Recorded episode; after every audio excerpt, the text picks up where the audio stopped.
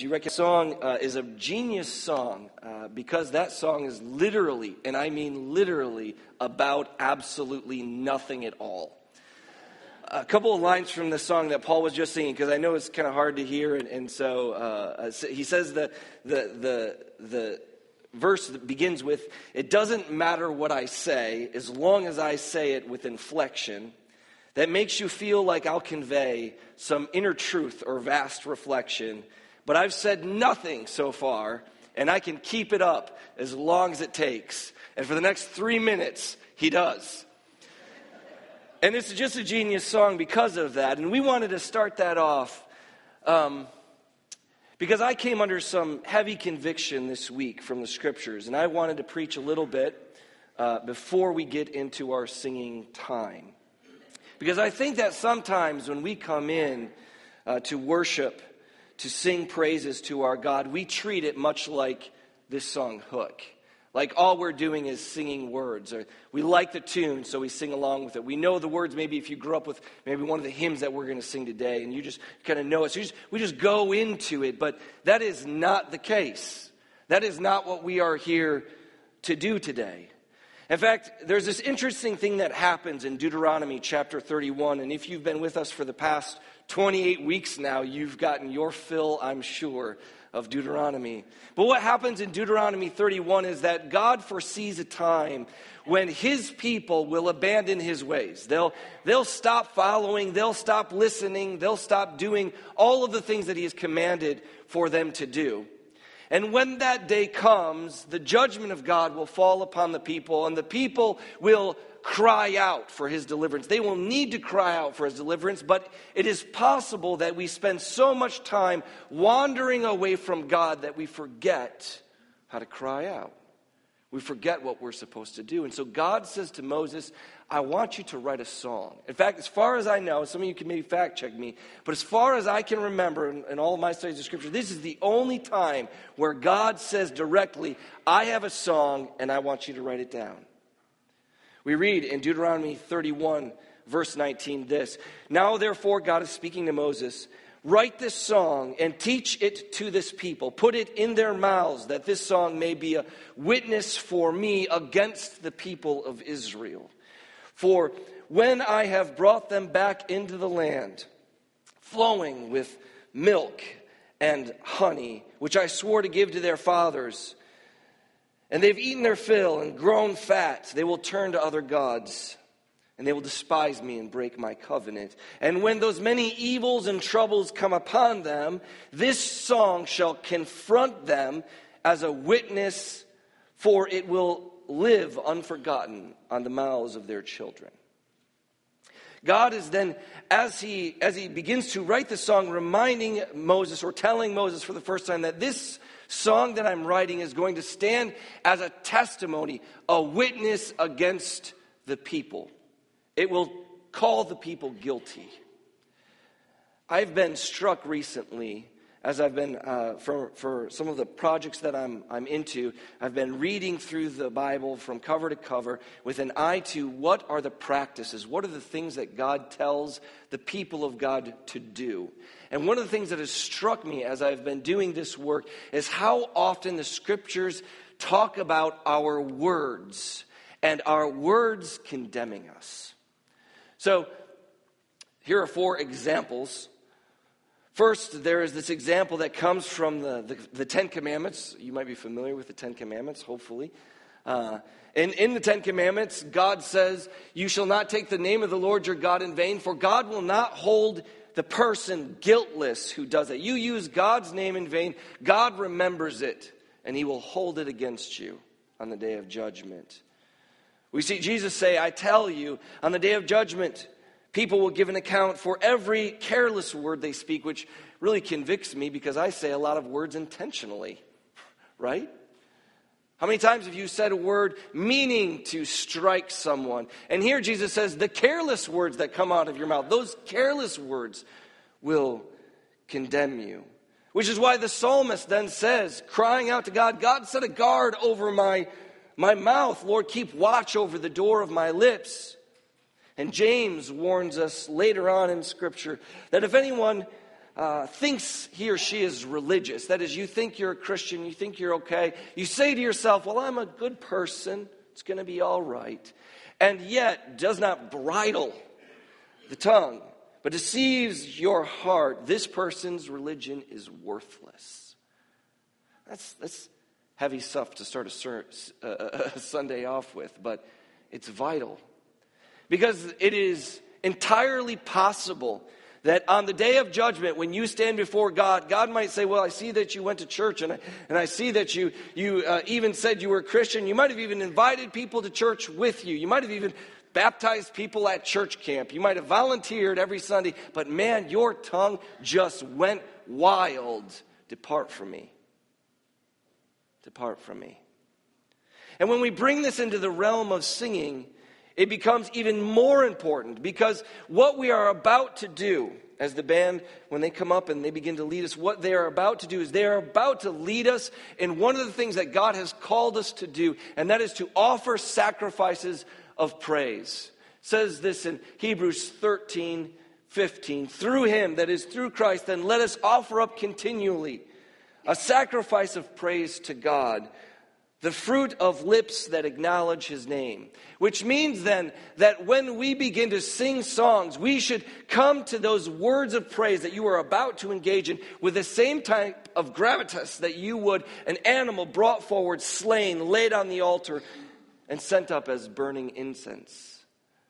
You can imagine how serious the people would have taken bringing the animal to the priest laying their hands on the priest, blessing it, the priest slaying the animal, and the animal being chopped up and offered as a burnt offering. That's a serious moment. Now, I don't mean by serious somber. I'm not looking to turn this next few minutes into a funeral procession, right? You don't need to be dead, sitting in your seats, weeping tears, unless you need to be doing that.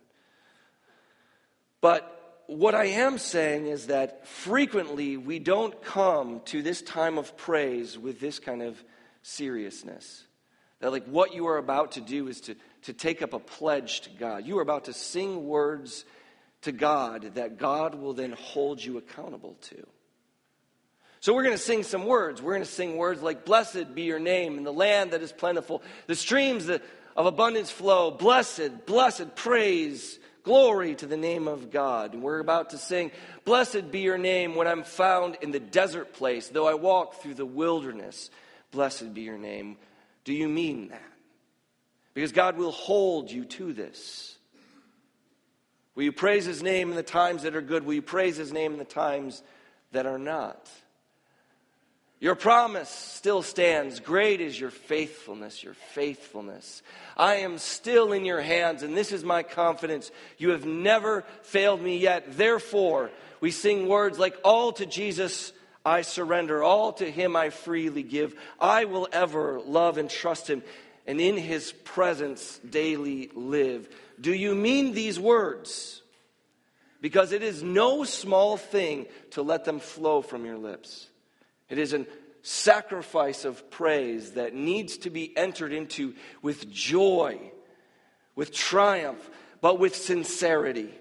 One of the practices of the Christian church is that we are sincere in the things that we say. We don't double speak, talk out of one side and out of another, but rather out of sincerity we declare praises unto God. And we are, as the band comes forward now, we are about to enter into a time of praise, a sacrifice to God, the praise of our lips.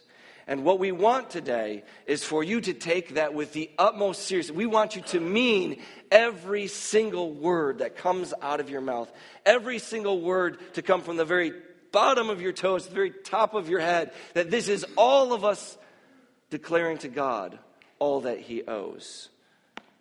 Let's do this as we enter our time of singing now. And yes, we invite you to stand as you feel comfortable as we begin to do just that.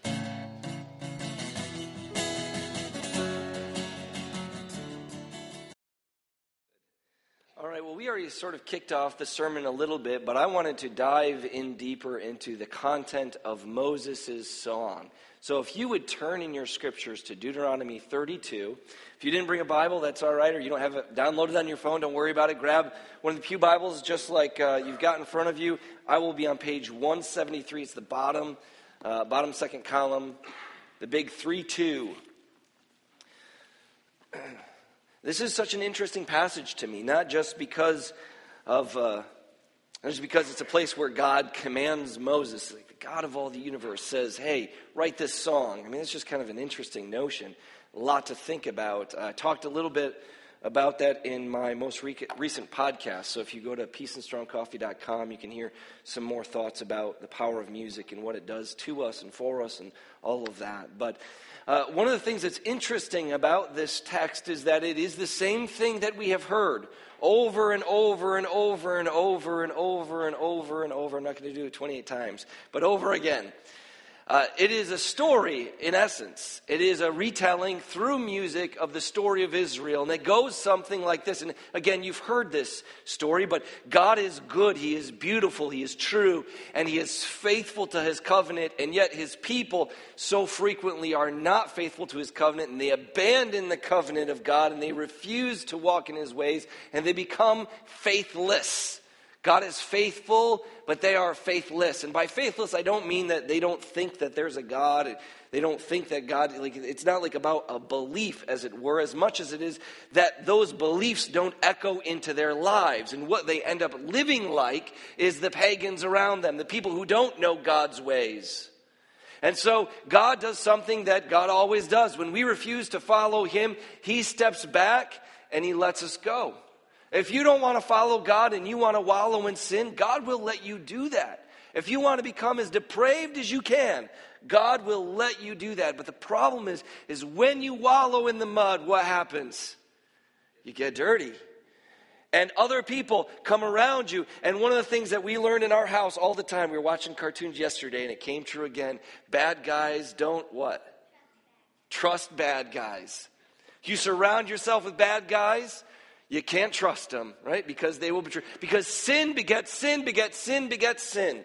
You can't walk in sin and say, well, I'm sure that they'll be fair with me, right? That's not how it works. Sin begets sin. And that's what happens when God's people say, you know, we don't want anything to do with you. God says, fine, go for it.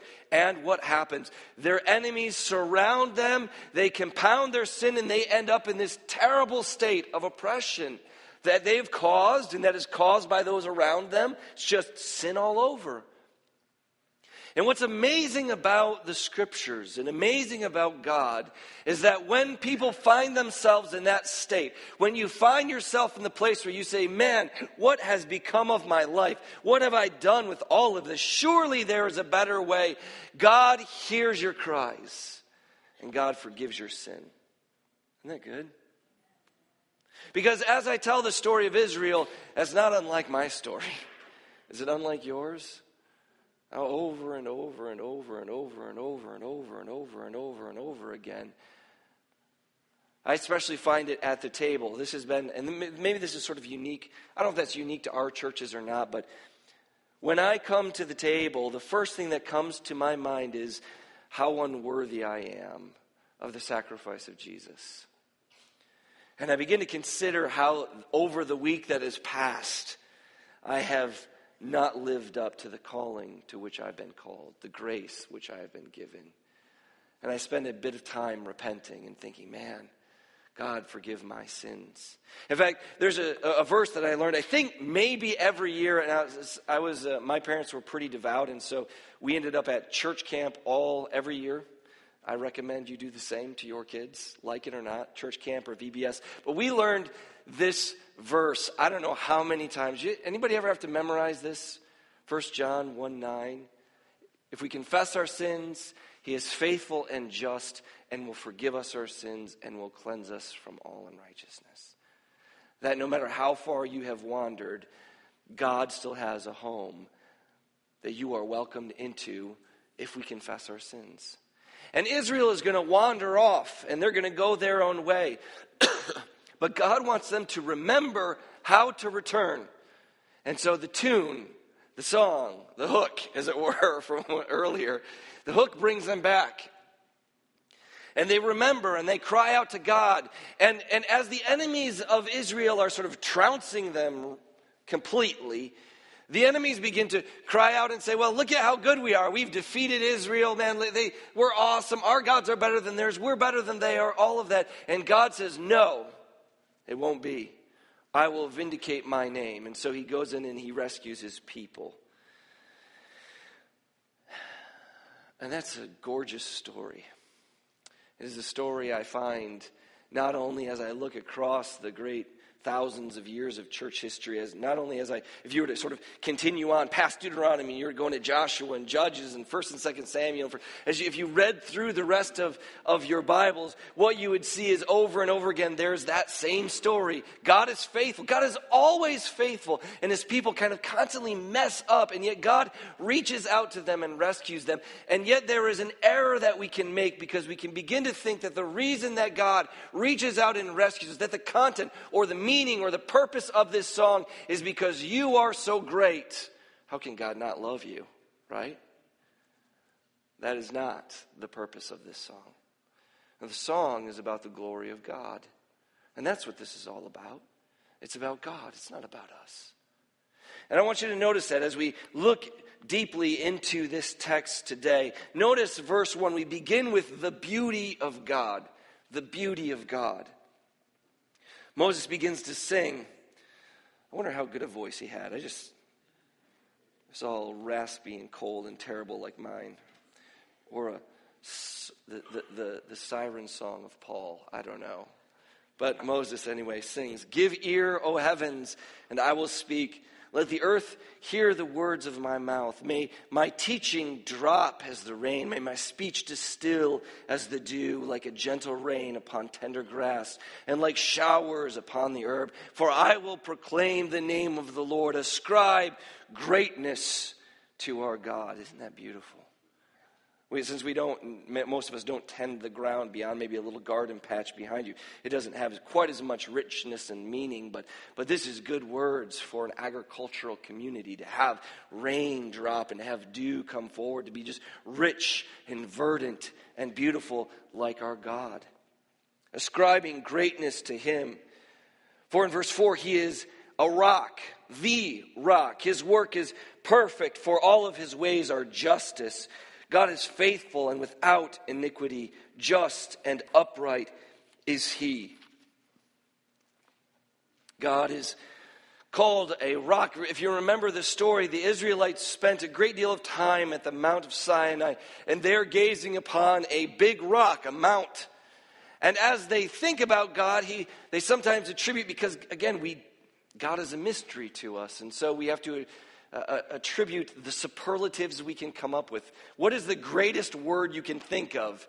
Now take that and amp that a million times, and you've got something close to what God is. And so we're constantly trying to throw superlatives. He's great, he's excellent, he's majestic, he's a rock. Because if you've ever stood at the base of a mountain and you look up, you realize how small you are. Right? Man, that's big. So many times in the mountains, as we were in Tennessee and kind of hanging out down there, and then I've been down there a couple of times recently, and I every time I'm crossing, I think, man, I am just this like ant walking around on these great big things, and yet they're beautiful. There are these places where you can get up the top and you can just see ranges, and you just think, man, it's just gorgeous, and words don't really work. Like I have to show you a 4K picture of it to kind of get at it. But even that doesn't come at the glory of seeing it. God is a rock. He is big and powerful, and we are small. And yet when you're on top of a rock, it also provides this ability to be safe. The floods can't reach you. The enemy can't reach you. You're in a safe place. God is a rock. He is a safe place. All of these things flow as we consider this idea of God. He is beautiful. In verse 11, it says, "Like an eagle that stirs its nest, that flutters over its young, spreading out its wings and catching its young and bearing them on its pinions, the Lord alone has guided us." No foreign God, but the Lord alone grabs a hold of you. And like an eagle, he flies forward and he guides his children. Like you and I, if we follow God, are these baby eagles flying out of these trees. And the Lord is the one who is guiding us in his good way, there's nothing mightier, more resplendent, which is a great word, resplendent. Say that, resplendent. God is resplendent in glory. And every piece of the beautiful world that he has made is but a pale reflection of that glory. God is beautiful in all his ways. And this song bears out the beauty of God. It bears out his ability to raise us up and to guide us in the right way and to give us richness and glory. In verse 13, look at verse 13. He made him, that's talking about Israel, just kind of in a first person. Excuse me. He made him ride on the high places of the land. We ate the produce of the field, suckled him upon the honey of the rock, oil out of the flinty rock, curds from the herd, and milk from the flock, with fat lambs, the rams of Bashan, goats with the very finest of wheat. You drank foaming wine made from the blood of the grape. And Jeshurun, which is just another way of saying Israel, grew fat. Now, I know that some of these kind of sound weird to you because you probably did most of your shopping at Costco. Can I get a... There it is. I knew Kelly would get that. What's the other place? I forget. Trader Joe's, that's it. I've never been there. But Kelly is the Trader Joe champion. We do our shopping elsewhere, and so these things don't necessarily...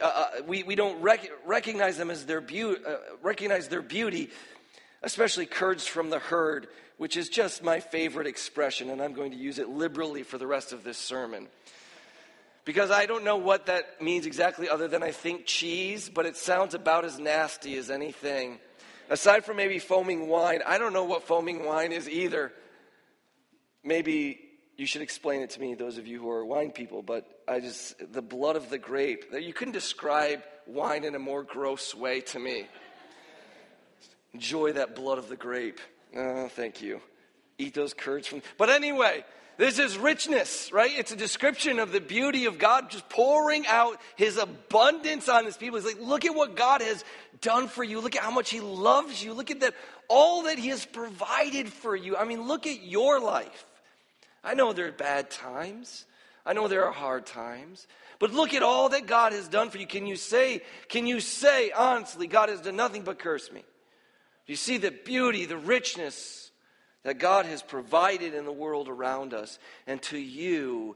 And yet we have this kind of double insult here. You notice this in verse 15. But Jeshurun, which I said again is just a way of saying Israel, grew fat and kicked. Because that's what fat people do, I guess. You grew fat and stout and sleek. Then he forsook God, who made him, and scoffed at the rock of his salvation. There's kind of a double meaning here. You grew fat, which in general, so we had this friend from Africa when we were in Bible college, Peter Chege. And I can tell you lots of stories about Peter. He was an interesting cat. But one of the things about Peter that I found so interesting is that when we would eat in the cafeteria together, man, he would just pack it away. I mean, like, just pack it away. And I don't remember what brought the conversation up, but eventually he told us he was trying to get fat. Like, he was trying to put on weight because he was about to go home to his wife, and he wanted to put on at least 15 pounds for when he went back to Africa. And I thought, like, everybody, what is going on? I thought to myself, and now I'm convinced I'm in the wrong continent altogether because... packing on 15 pounds is what makes you beautiful. I'm there, baby. Curds from the herd all day long. All day long. I mean, to say you've grown fat in scriptures to say that you have eaten from the abundance, like God has given you so much, that you have excess, so much excess that you have excess pounds. And yet at the same time, there's a kind of an insult here as well, isn't there? Fat and stout and sleek, like a pig, right? Kicking back at God. That God is the one who's given you all of this, and what have you returned it with? You've returned it with a rejection of him.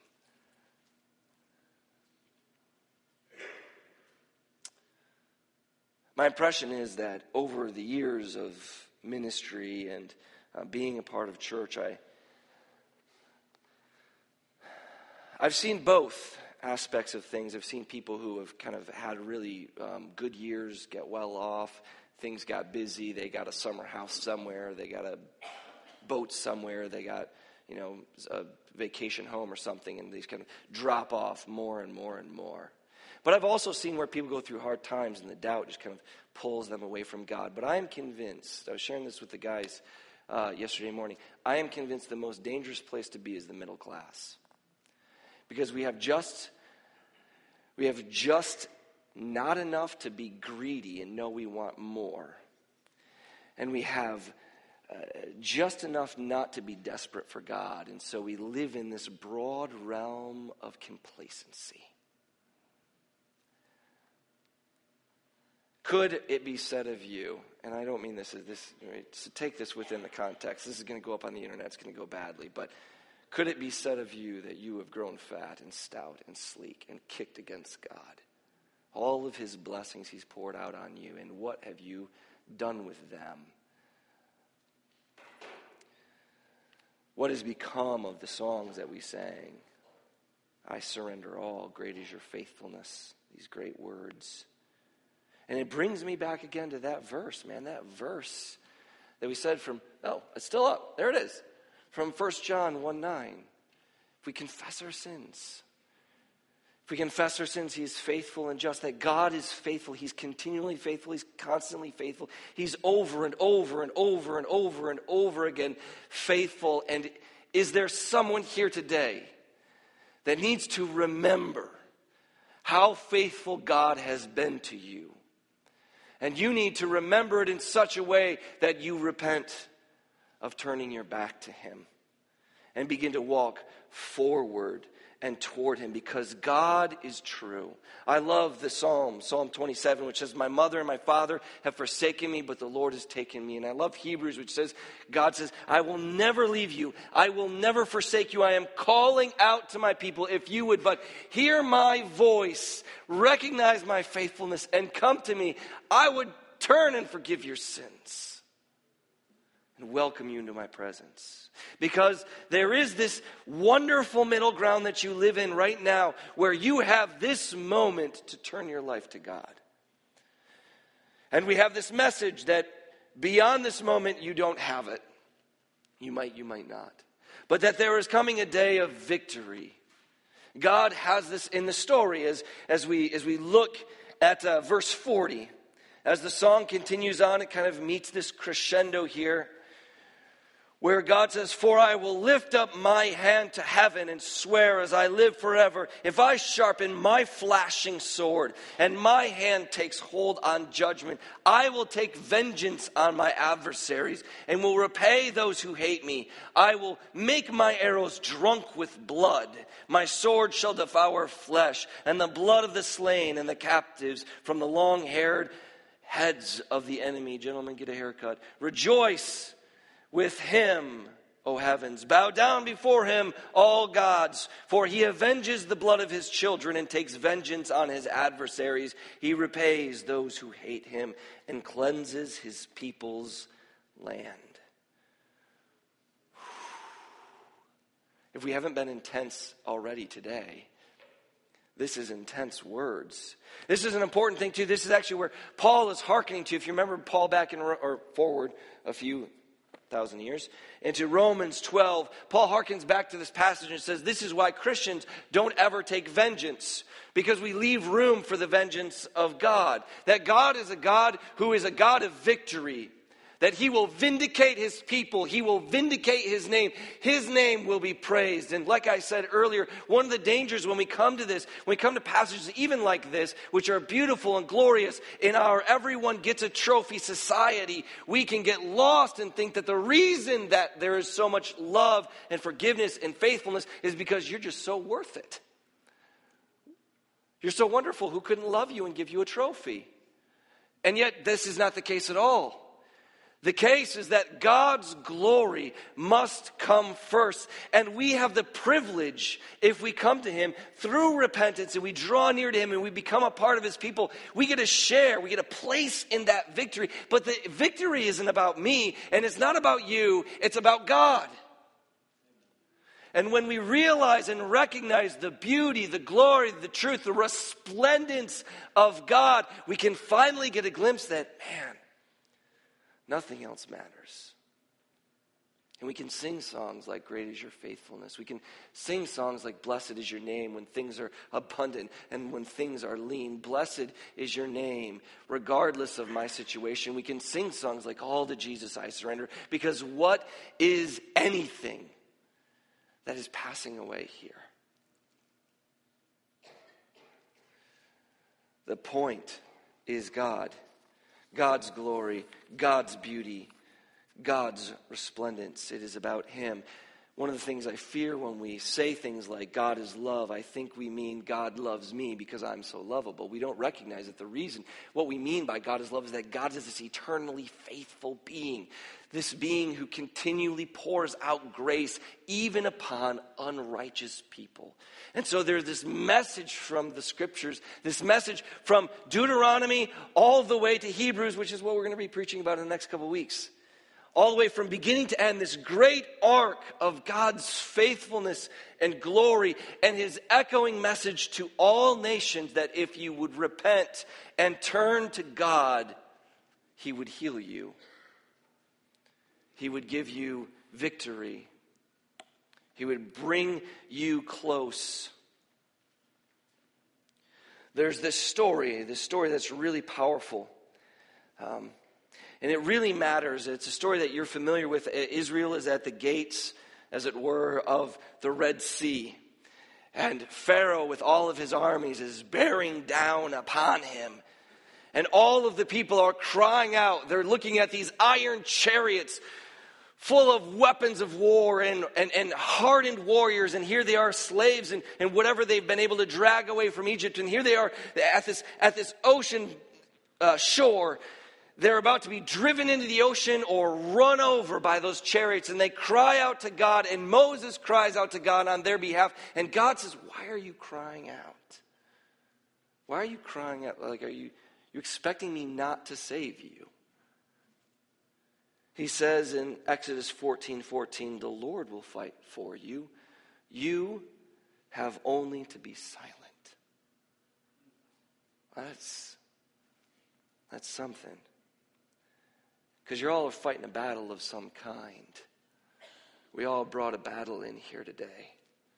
And you're going to go out and you're going to face that battle. And I'd encourage you to turn to that text this week and maybe make it a, I don't know, life verse is something you used to call it, but a verse that you would remember this week. The Lord will fight for you. You have only to be silent. And by silent, I think it means here in this context to be patient and allow God to do His work. God knows what you need, Jesus says, before you ask it. There are no surprises to Jesus. He knows what you need before you ask it. So what does this mean in the context of who we are as Christians or who we are to be as the people of God? I think it means something very specific. I think it gives us a worldview. As we're leaving Deuteronomy, we've been talking worldview, identity, and practices. I think it means that as we leave Deuteronomy, what I want you to see from beginning to end of the scriptures is this worldview that Christians have, that believers in God have, that other people don't, and that is that it all belongs to God. We used to sing this song when I was a kid. Maybe this is similar to the kind of thing that Moses was doing, but you know, he's got the whole world in his hands. He's got the whole world in his hands. You only have to be silent and let God fight for you. What a powerful place. What a powerful thing. And we recognize this identity that we are His children. Why? Because what have we done? We have confessed our sins. We have been washed in the waters of regeneration. We have been brought into His people. And we are not perfect people. Can I get a witness? We know that we're broken. We know that we're messed up. We know that there's a long way to go. We know that there's a lot of growth that has to happen, but we've confessed our sins. And God's faithfulness, praise God, overwhelms our sin with the blood of Jesus, and we can walk in a newness of life. And so our perspective changes. We recognize the world is God's, and so we have this sense in which we are then God's children, not His servants, not just His slaves, but also the ones who will dwell with Him in His house, having a room in the very house of God, God. And so what do Christians get to do? What do we get to be? We get to be the people who are relaxed. Everyone else is freaking out. Why are we freaking out? You serve God. You're his child. The Lord will fight for you. Be silent. And let these great, deep virtues of Scripture, the Spirit of the living God who is in you, who has washed you and entered you as you entered in the waters of baptism, give you love and joy and peace and patience and kindness and goodness and faithfulness and gentleness and self-control. If we were this, wouldn't we be something to be marveled at? How many people that you work with have this as the central characteristics of who they are? But you do. You do. Because the Lord who made the heavens and the earth is not just your God, but he is also your Father. As we come to a conclusion this morning, we invite you to come forward. If you need to do just this, confessing your sins, praying over you. If you've never become a Christian and you need to be baptized, let us know that we want to walk with you. We are all in this journey together. We're all in this together. Our elders will be down front and they want to pray with you. They want to meet with you. They want to walk with you. Let's stand as we sing this hymn of praise.